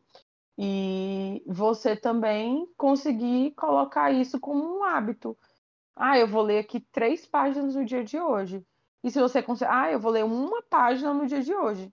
E é suficiente. Se é isso que você consegue entregar naquele momento, é suficiente. Você está fazendo o seu melhor e você está fazendo o que você pode, né? E aí você enxergar como um ganho, como um, um ganho de repertório, um ganho de, de, de bem-estar, você consegue introduzir isso com mais facilidade, porque aí você não vai sentir que você está deixando de estudar e perdendo tempo de qualidade de estudo, porque você está ganhando em conhecimento, e esse conhecimento vai poder ser usado dentro da aplicação da prova. E aí se torna tudo mais fácil. Aí eu tenho uma pergunta para o Lira, que a gente está falando de tempo, tempo, tempo, tempo, tempo, tempo, tempo, tempo, tempo todo. Tu acha Uhum. que o teu hábito de leitura há muitos anos, esse hábito de leitura faz com que tu consiga, é, questão mesmo prática, assim, a de habilidade de leitura, tu consegue ler, tu acha que tu consegue fazer a prova de forma mais rápida, ler mais rápido, ler os textos, porque o Enem é um, são 90 questões em cada dia de prova, e são questões com um, introduções muito grandes, não para quem lê muito, em comparação ao livro não é tão grande, mas em comparação ao enunciado de questões, às vezes tem um texto que pega quase uma meia página, uma página inteira. Então são textos bem extensos e cansativos. Tu acha que esse teu, esse teu hábito de leitura te ajuda na hora de tempo prático mesmo de realizar a prova? Bom, como é, naturalmente sim, né? É, isso realmente isso realmente ajuda. Mas na prática eu não vejo muito assim. É, o que me ajuda mesmo é na questão da interpretação. Às vezes é mais fácil para mim interpretar e daí, tipo, depois que eu vou conversar sobre a prova com alguns amigos meus, eu falo e é uma questão que eles tiveram muita dificuldade e daí eu consegui interpretar muito rápido, né? Eu Uhum. consegui, principalmente quando é um texto que tem, quando é um texto irônico, um texto sarcástico, assim, é uma questão que sempre pega mais, cai mais difícil, é questão de ironia, questão sarcástica, questão assim de figuras de linguagem em sentido figurado, cai mais difícil e que para mim acaba sendo mais, mais simples. Então, naturalmente ajuda nesse sentido, mas eu não tenho uma leitura acelerada, sabe? Às vezes, Sim.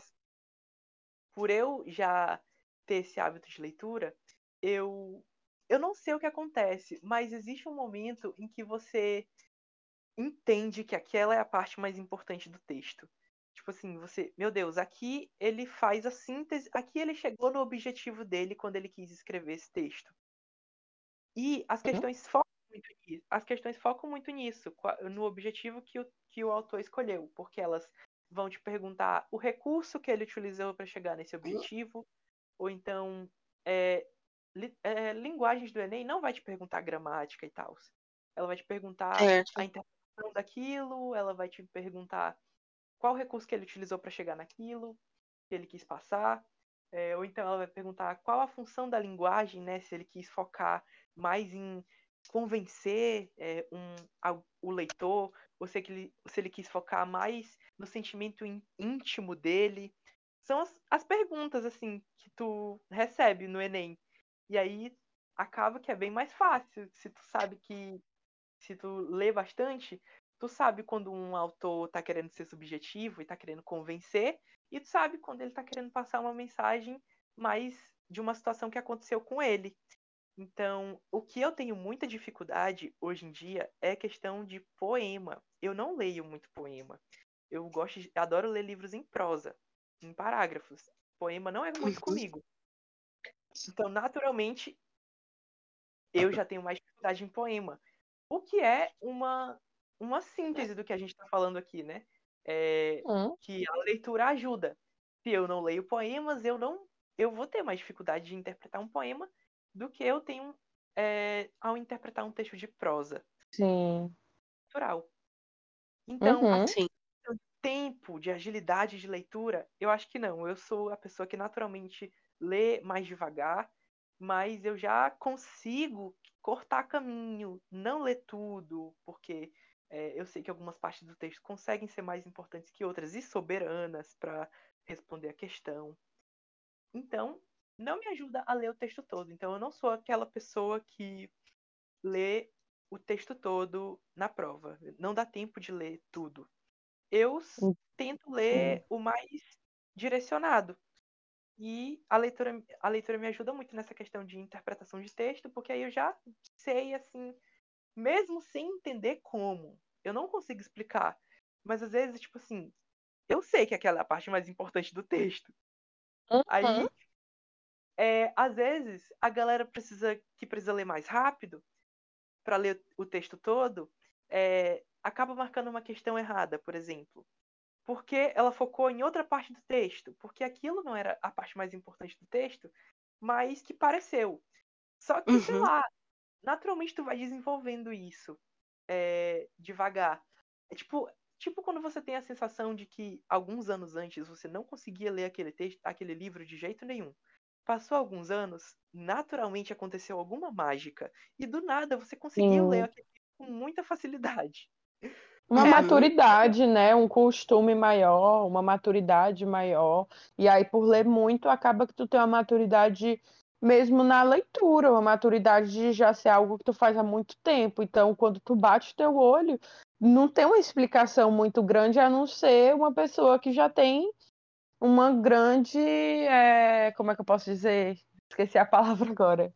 É, tem uma grande rotina já dentro daquilo, já tem uma familiaridade com a, com a leitura, então é algo que fica natural e intrínseco ao ser lira, não tem muita explicação.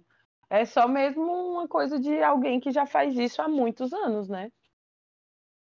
E é uma coisa que eu gosto muito, né? Eu, eu gosto de dizer que, a, que é a minha que é uma prioridade para mim.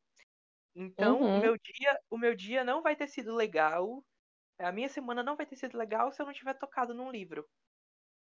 É, porque Sim. é uma prioridade, Uhum. porque é uma prioridade para mim. É, eu já entendi que aquilo me moldou, me fez ser, me fez melhorar enquanto ser humano, fez eu ter amizades incríveis com pessoas que eu amo, fez ter eu papos legais com essas pessoas, de modo que eu com- posso conversar com elas e eu posso me empolgar, porque eu, eu me empolgo conversando mesmo. Quando eu gosto, eu, eu fico muito empolgado conversando. E daí é, eu adoro a literatura por isso. Então, para mim, se tornou uma prioridade. Eu preciso ler, porque aquilo é que faz parte de mim, faz ser. Faz eu ser o Lira, como tu falou, né? É intrínseco ao Lira. Uhum. Que legal, amigo. Eu acho que o que ficou mais assim é, nítido ao longo desse episódio é o quanto a leitura é importante. E em vários níveis, de várias formas, ler é importante. Sabe? Demais. Independente do que você esteja lendo, o Lira trouxe vários exemplos de como até as notícias, né? O que sai, o que está acontecendo no mundo, como tudo de alguma forma impacta e o quanto então a, a leitura é importante como ferramenta de qualidade de vida, de aprendizado, de evolução, de senso crítico. Então, gente, é o que a gente sempre fala: leiam. Pois é. É, Eu tenho, eu tenho um caso de uma amiga que ela passou agora para medicina e ela ela gosta muito de ler o que, as- o que a gente denomina farofa, né? uhum. E Uhum. o que eu, e o que eu preciso dizer para vocês? Ela é muito boa em linguagens, tá?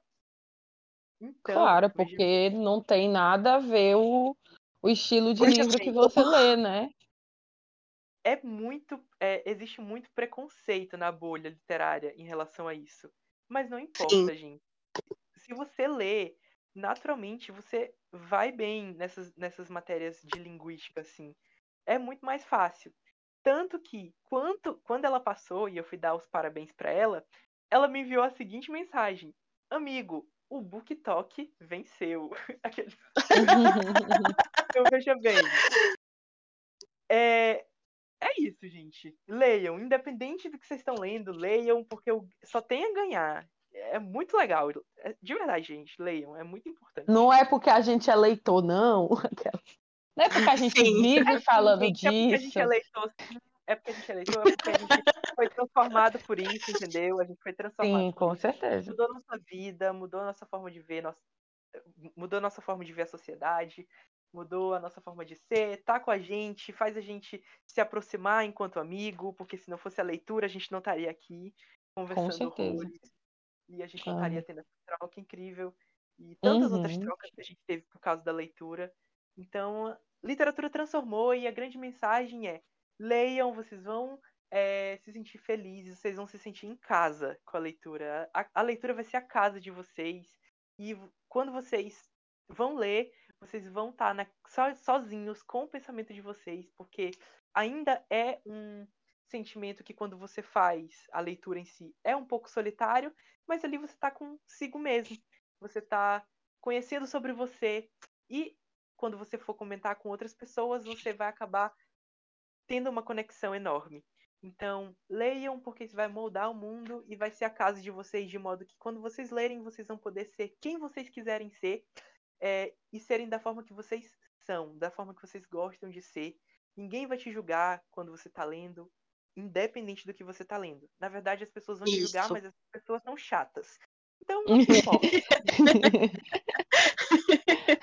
É exatamente Ah. isso.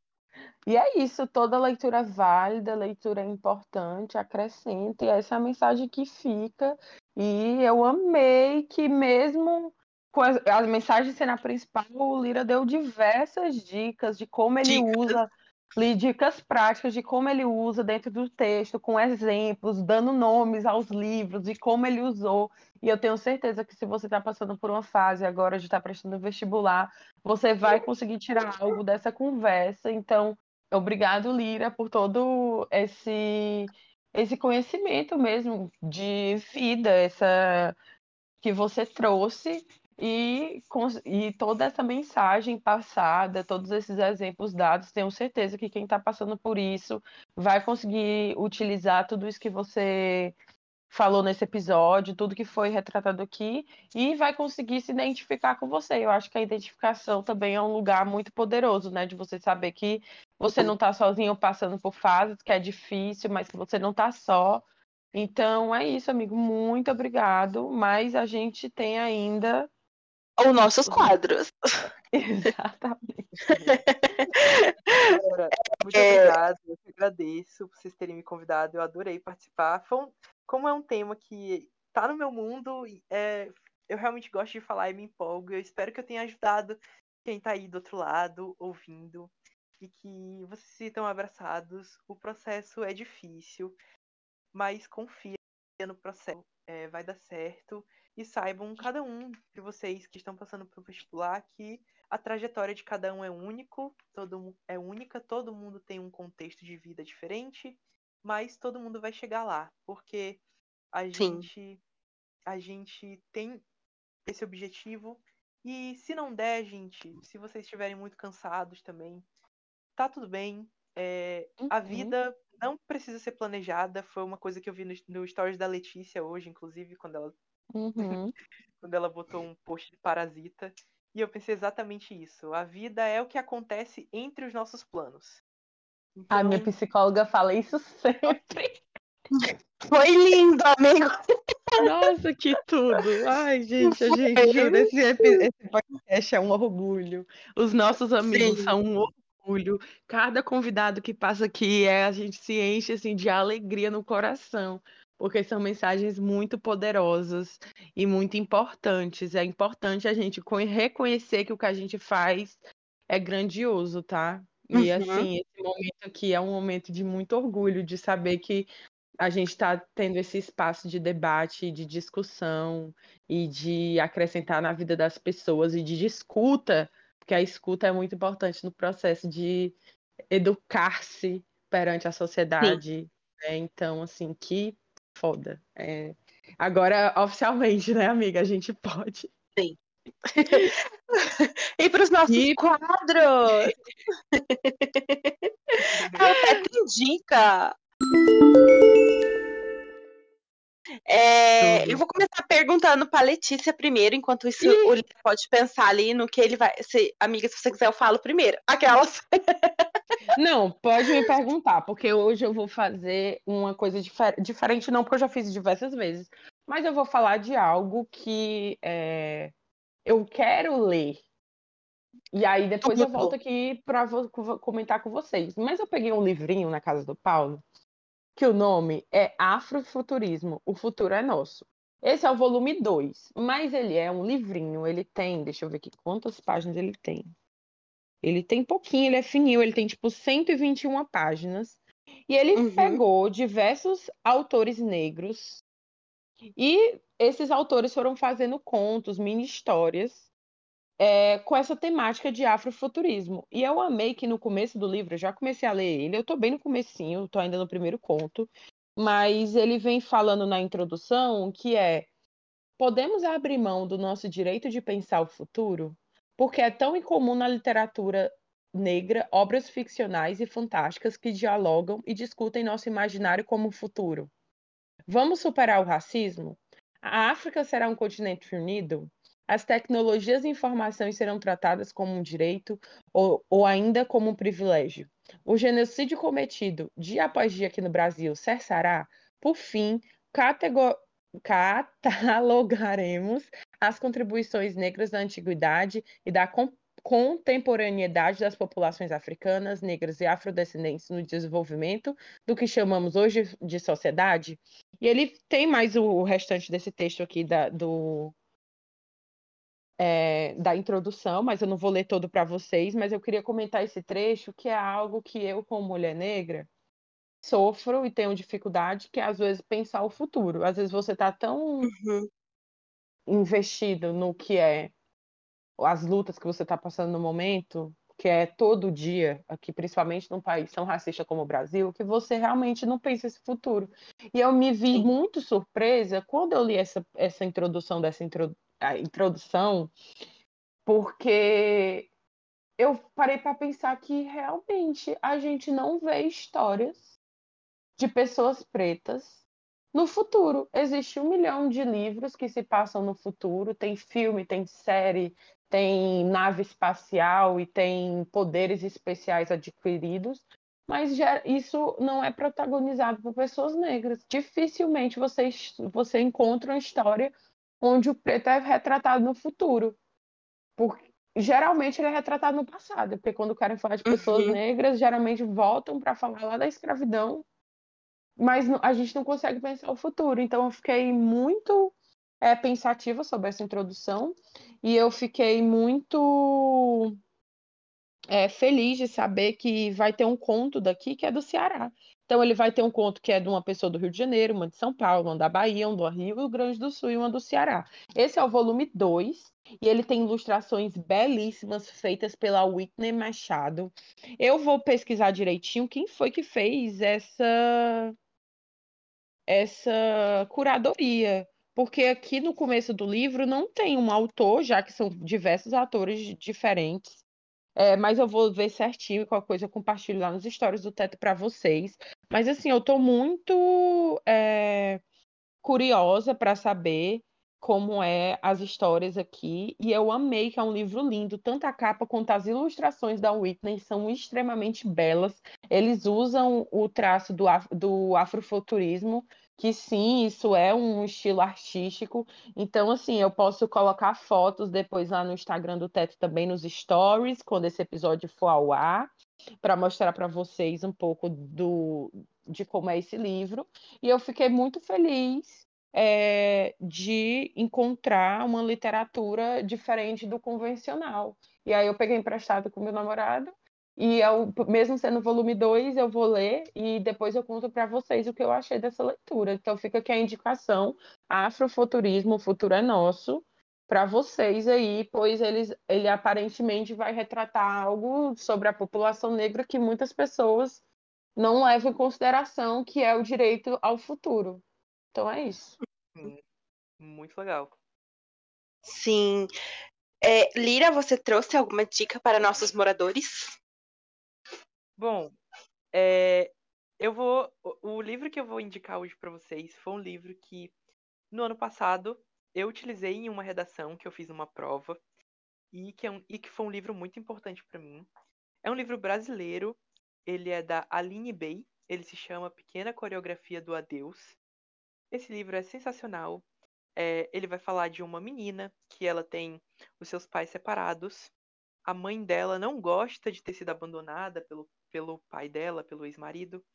É, e o seu pai não gostava do relacionamento que eles tinham antes. Então, ela vive aí nesse meio, ela cresce nesse meio que é um meio extremamente infértil. É um meio recheado de violências. Ela diz no livro que é, ela foi abandonada pro, pelo pai e isso foi muito triste. Mas com a mãe dela é ainda pior, porque a mãe dela abandona ela todo dia, vagarosamente, nos momentos que ela mais precisa. Então, é um livro sofrido, mas ele é um livro muito bom porque ele vai falar sobre é, essa questão da sociedade hoje em dia ser uma sociedade individualista. É, Uhum. a metáfora do título, Pequena Coreografia do Adeus, ela fala a respeito de uma dança. É, as pessoas, elas dançam, mas as pessoas, elas vão embora, né? Elas dizem adeus. É, essa é a mensagem do livro. E não só no sentido de morte, elas não, não vão embora só porque elas morrem, mas muitos porque são egoístas, se individualizam. Eu utilizei esse livro no passado num, numa redação oficial que eu fiz a respeito sobre a arte. Ele era uma redação que falava sobre leitura, inclusive. É, foi incrível fazer essa redação. É, foi uma redação que eu fiz oficial e eu adorei fazer. E eu fiz inteira baseada nesse livro. Foi muito divertido escrever, porque a, o livro da Aline Bey vai falar o quanto escrever é importante para Júlia, para ela se tornar uma personagem forte. O nome da, da protagonista é Júlia Terra. A mesmo a Júlia tendo é, crescido e nascido em um ambiente que é extremamente morto e infértil, ela é terra, ela consegue se fertilizar e ela é muito forte. É um livro muito legal e vocês vão adorar porque a escrita dele é muito criativa. É, parece que a, a sensação que eu tive quando eu li esse livro é que a autora ela tinha uma visão impressionista, sabe, uma coisa Van Gogh mesmo da escrita. Você você não está Uhum. lendo, você não tá lendo um livro, você está lendo uma, um quadro. Ela Uhum. ela Uhum. aumenta o tamanho, ela aumenta o tamanho da fonte, diminui o tamanho da fonte, deixa o texto itálico, às vezes bota o, o texto afastado, as palavras, de modo que você vai entender que cada palavra tá no lugar certo que é para estar tá, e que cada palavra tá no lugar por algum significado. É, às vezes, quando ela diminui a letra, por exemplo, é porque a personagem pensa algo que ela não que ela não podia pensar, sabe aquele tipo de pensamento que você tem que é você sabe que é errado. Então, é algumas estratégias assim que ela usa e é muito legal. Eu adorei utilizar esse tema na redação e eu deixo como indicação para vocês que eu sei que vocês vão se divertir, vão se emocionar ouvindo a história da Júlia e vão assim entender também é, e vão linkar um pouco com a, com a mensagem que a gente teve hoje aqui, que é a respeito sobre gostar de ler, ser transformado por isso e entender que a vida não é uma linha reta, que a linha vai fazendo suas curvas, é, que as pessoas vão embora, as pessoas dizem adeus umas para as outras, outras pessoas permanecem e ficam, mas no final é, você está ali, você consigo mesmo, com a leitura, com seu livro do lado, então não abandone o livro porque ele vai ser importante para você. Tudo. Tenho, eu tenho só uma. Eu falei que eu não tinha visto quem era a organização, porque eu não tinha procurado, né? Tá na folha de guarda, eu que fui besta e fui e não olhei logo. Mas eu só queria dizer quem são os organizadores e os escritores aqui do Drafuturismo. Ele é organizado pelo Aisamek, eu acho que é assim que fala, tá? Perdão se não for. N. Genji, eu acho que é isso. Aisamek N. Genji é Alexandre Diniz, Anderson Lima, Israel Neto. E ele é escrito por Juno, Juno Sena, Kinaya, Marcelo Souza, Matheus Drummond e Sara Anicelo. Ilustrado por Fabi Flores e Whitney Machado. Só para. Porque eu não tinha dado essas informações antes, tá, gente? Perdão. E a minha psicóloga vive falando para eu ler a Aline Bay, tá? E eu só não li ainda porque eu não tive dinheiro para comprar os livros. então, assim, a minha indicação. Sim. A, a minha indicação hoje é do livro Bolo de Limão com Sementes de Papoula. É da autora Cristina Campos. É, ela não é brasileira, ela é espanhola. E foi publicado pela Fara Editorial. E eu falo deste livro, sempre que eu tiver oportunidade, eu vou continuar falando deste livro, porque até o momento ele é o meu favorito do ano. É, é um, um livro muito sensível. O título parece estranho, né? Bolo de limão com semente de papoula. Durante o decorrer da leitura, ele vai fazer sentido do porquê ser esse nome. Mas é, aqui a gente vai conhecer duas irmãs, a Ana e a Marina. Elas crescem na mesma casa, porém com tratamentos diferenciados. Apesar da Marina ela ter um bom relacionamento com o pai, que aparentemente a ama, né, cuida dela, com a mãe é extremamente complicado. Elas não conseguem se dar, elas não conseguem criar um vínculo, e quando a Marina tem 14 anos, ela vai ser mandada para uma escola internato em outro país. E aí a irmã dela, que é a Ana, que é a irmã mais velha, é, sofre muito com essa ruptura porque elas são muito próximas. Só que ao contrário da Marina, a Ana e a mãe dela possuem um relacionamento muito bom. A Ana é mimada, a Ana tem uma criação que acaba sendo oposta à da sua irmã. E a forma como elas crescem e se estabelecem como adultas vai ter muita referência na maneira como elas foram criadas. Elas ficam separadas por muitos anos. É, em algum momento, ela, a Marina volta para casa, ela encontra a Ana de novo, elas continuam se dando bem. E aí elas seguem com as vidas. A Marina se torna uma médica e ela vai trabalhar com os Médicos Sem Fronteiras, né, com o MSF. E ela está em emissão na Etiópia. Então, assim, foi aqui que a história é, me pegou, me destroçou, me virou do avesso, me deixou insana. É, eu queria muito ler um trecho para vocês do livro, mas eu não vou ler porque vai meio que de encontro com algo que vai acontecer na história e eu acho que eu quero que você leia sem você saber esse trecho, porque daí você vai ser pego mesmo vai chorar muito. E se eu ler tal, é, esse pedacinho, talvez você já vá esperando que ele aconteça. e você não sofra tanto como eu sofri. Mas a Marina, nessa missão na Etiópia, ela trabalha principalmente com mulheres em estado de extrema vulnerabilidade. Então ela está acostumada, porém não conformada, né, a presenciar dor, sofrimento, abandono, miséria, fome, ela aprendeu a viver com pouco, a levar uma vida simples, porque ela valoriza. Tipo, ela pensa assim: uma corrida de táxi vai custar 70 reais.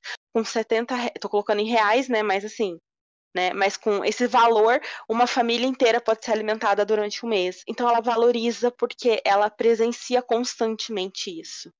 O Médico Sem Fronteira é um projeto que eu apoio, é, é um projeto que eu acredito muito.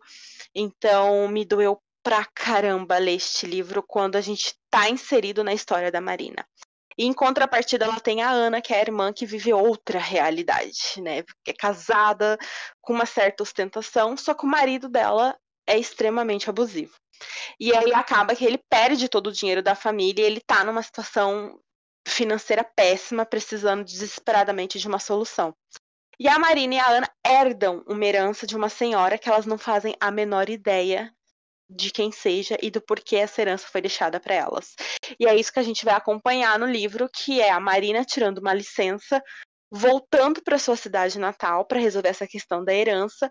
E quando ela chegar lá, mesmo que a irmã esteja nessa situação complicada, né, e ela ficou 14 anos sem ver a irmã em função do cunhado, que acontece uma situação com eles também, ela retoma ali naquela cidade e ela resolve que ela precisa descobrir quem foi essa senhora e por que essa senhora deixou essa herança para elas. E, gente, é um livro sensível, bonito, que aborda várias questões é, importantes, é, que levam você a refletir, que levam você a mergulhar para dentro de você mesmo e para as coisas que você acredita, para as coisas que você valoriza. Eu acho que uma mensagem muito bonita, inclusive, que o livro deixa é que família não é apenas a de sangue. Família uhum. é quando são as pessoas que você encontra ao redor do mundo e se tornam amigos verdadeiros e que você tem a honra de ter ao seu lado, seja nos bons e maus momentos. Que família é muito mais sobre o lugar onde você se sente em casa, sobre as pessoas que fazem com que você sinta que você está dentro de um lar, e não aquela pessoa com quem você tem um vínculo de sangue. Então é muito bonito, é muito legal, é uma história linda e eu sou completamente apaixonada por esse livro e eu chorei mesmo, me emocionei, é, porque não precisa nem falar, né, gente? Etiópia, mulheres vulneráveis. E vai trazer ali um, um outro contexto, num outro lugarzinho, com uma personagemzinha que, olha, sem condição, sabe? É, é, maravilhoso. Então, bolo de limão com sementes de papoula. Então é isso, né? Minha só indicação zona, viu? Hoje. Preciso completar que o teto indica de hoje, viu? Galera, isso Maravilhoso, é né? Não é? Meu Caramba! Não é porque a gente que falou os livros, não, tá? Aquelas, a gente tá direto repetindo essa frase. Não é porque a gente que indicou, não, mas porra. Tá show! Ai, gente, olha, mais uma vez eu quero agradecer muito, Lira. Foi um episódio lindo, foi incrível, foi enriquecedor. É, muito obrigada por você ser essa figura presente no teto, por ser o nosso maior apoiador desde o primeiro episódio, quando a gente falou que ia lançar o teto. Então, assim, é só gratidão mesmo a você por tudo que você é e por tudo que você representa. A gente te ama muito, muito, muito mesmo. E somos só gratidão aqui por te ter com a gente. Nossa, eu tô nada que ótimo. É...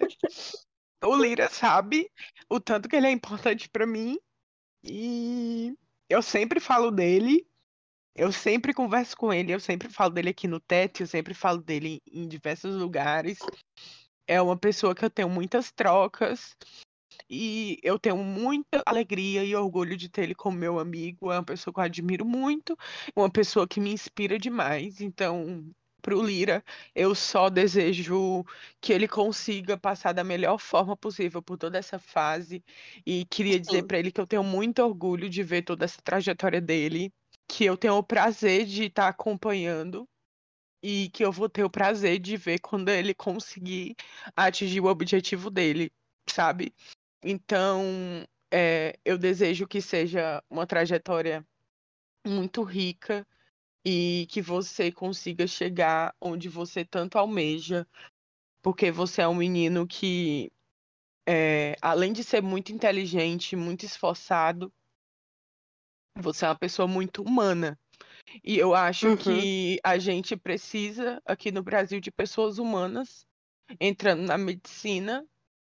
E então eu espero muito que você consiga passar por tudo isso, porque com certeza você vai ser um profissional maravilhoso. E eu fico, eu me emocionei porque é muito importante para mim, para Bi, para Thay, que infelizmente não tá gravando com a gente agora, mas que a gente tem esse projeto que demanda demais da gente, demanda muito tempo, demanda muita organização, demanda muito trabalho, mas que a gente faz de coração e você apoiar esse projeto como você apoia desde o início é muito importante pra gente. Muito, muito importante. Então você embarca nas nossas loucuras sempre que você pode. Se é pra assistir o cineminha, Uhum. correndo depois do cursinho, 11 horas da noite, você corre, pede pra sua mãe buscar pra você aí entrar e assistir com a gente. E você compartilha, e você divulga, e você comenta, e você dá retorno. Então, isso é, é muito, muito, muito importante, porque é para isso que a gente faz o podcast, para ter, ter essa conversa, para ter essa troca, entende? E aí, então, a gente agradece demais. E é isso, muito obrigado por participar hoje, muito obrigado de todas as outras vezes que você participou, direto ou indiretamente, do nosso trabalho, e muito obrigado por apoiar ele sempre que sua caminhada seja repleta de muitas alegrias, porque você Valeu. é uma pessoa É. muito batalhadora que merece muito, sabe? É isso. É. Só não te ama, Lira, só não te ama quem não te conhece de verdade, viu? Porque quem conhece, ama. E não tem como não amar. Ai, é É isso. muito importante ouvir isso pra mim. De verdade. É, eu realmente tenho essa gratidão enorme por vocês. Vocês são tudo pra mim. Uma das melhores pessoas que eu já conheci. É, eu me sinto muito grato por ter conhecido vocês e por sempre ter sido humano. É, todas as vezes que eu já pude vir a cometer um erro e que eu me martirizei por isso com algumas de vocês, eu é, passei um pano hoje, porque eu sei que. É, passei uma borracha, na verdade, porque eu sei que hoje o meu amor por vocês e pelo projeto de vocês e por entender a importância que vocês têm é grande demais. Então, é, leitura é muito importante pra mim, mas vocês também são muito importantes pra mim. É muito importante pra mim poder chegar numa quarta-feira, quando, quando eu tô muito mal, e poder escutar a voz de vocês Uhum. é, falando. É muito importante. É, apoiar, escutar vocês. Às vezes eu já falei pra Letícia, eu tinha saudades, por exemplo, de ouvir a voz da Bia, então foi muito importante poder ter é, Uhum. essa fonte de eu poder ouvir a voz da Bia, que era um que eu não ouvia, eu não ouvi por muito tempo. Então, pra mim foi incrível o teto. é, me alegrou muito. Eu tive momentos de rir muito da palhaçada de vocês e teve muitos momentos de, de, de importância em que vocês me fizeram aprender muita coisa, discutir. Eu mesmo já cheguei e discuti com a Letícia por vários, várias horas sobre um assunto que a gente tratou, que vocês trataram aqui no podcast. Então é muito importante, muito obrigado por vocês fazerem esse projeto. Eu sei que é de coração, o coração de vocês é muito bonito, porque que vocês fazem é para impactar as pessoas, é para democratizar uma coisa que é muito elitista, é para alegrar as pessoas acima de tudo e para também mostrar o quanto vocês têm esse amor pela leitura. Então, muito obrigado, muito obrigado por, pela amizade de vocês. Adoro vocês, vocês moram no meu coração, vão morar para sempre. É muito difícil alguém tirar vocês do meu coração. Um beijo pra Thay. Thay, Beijo, Thay! Um beijo, Thay, Thay. eu te amo muito, muito, muito, muito. Tu é muito incrível, é muito especial pra mim e é, eu adorei conversar contigo também. Tu sabe que tu mora no meu coração. Eu adoro todas as trocas que a gente tem Uhum. e eu espero que a gente converse muito e que a gente cresça muito juntos. É, a nossa trajetória, ela vai levar a gente até um lugar e esse lugar eu espero que seja um lugar legal, onde a gente possa se ver, ter um, um sonho muito grande de conhecer cada um de vocês. Sim. Eu Sim. torço por isso. Que a gente possa Ai, se gente. encontrar e ser uma coisa incrível. Sim. absolutamente tudo, gente. Que lindo, sabe? Eu não tenho, não tenho o que falar, sabe? É só sentir mesmo. É, e nossa, é lindo. A gente ficou emocionada. Mas então é isso, pessoal. Nos sigam nas nossas redes sociais. Continuem acompanhando o Teto para ter momentos mágicos que nem esses. É muito especial. E a gente só tem gratidão no nosso coração e amor para dar mesmo. Muito, muito obrigada por tudo. E acompanha a gente aí, vai lá seguir a gente no arroba Teto para Três Podcast. Clica aí nesse stream que você está nos ouvindo, nessa plataforma de áudio que você está nos ouvindo. Vira um seguidor, um morador daqui. E até a próxima. Um super até. beijo. Beijo, pessoal.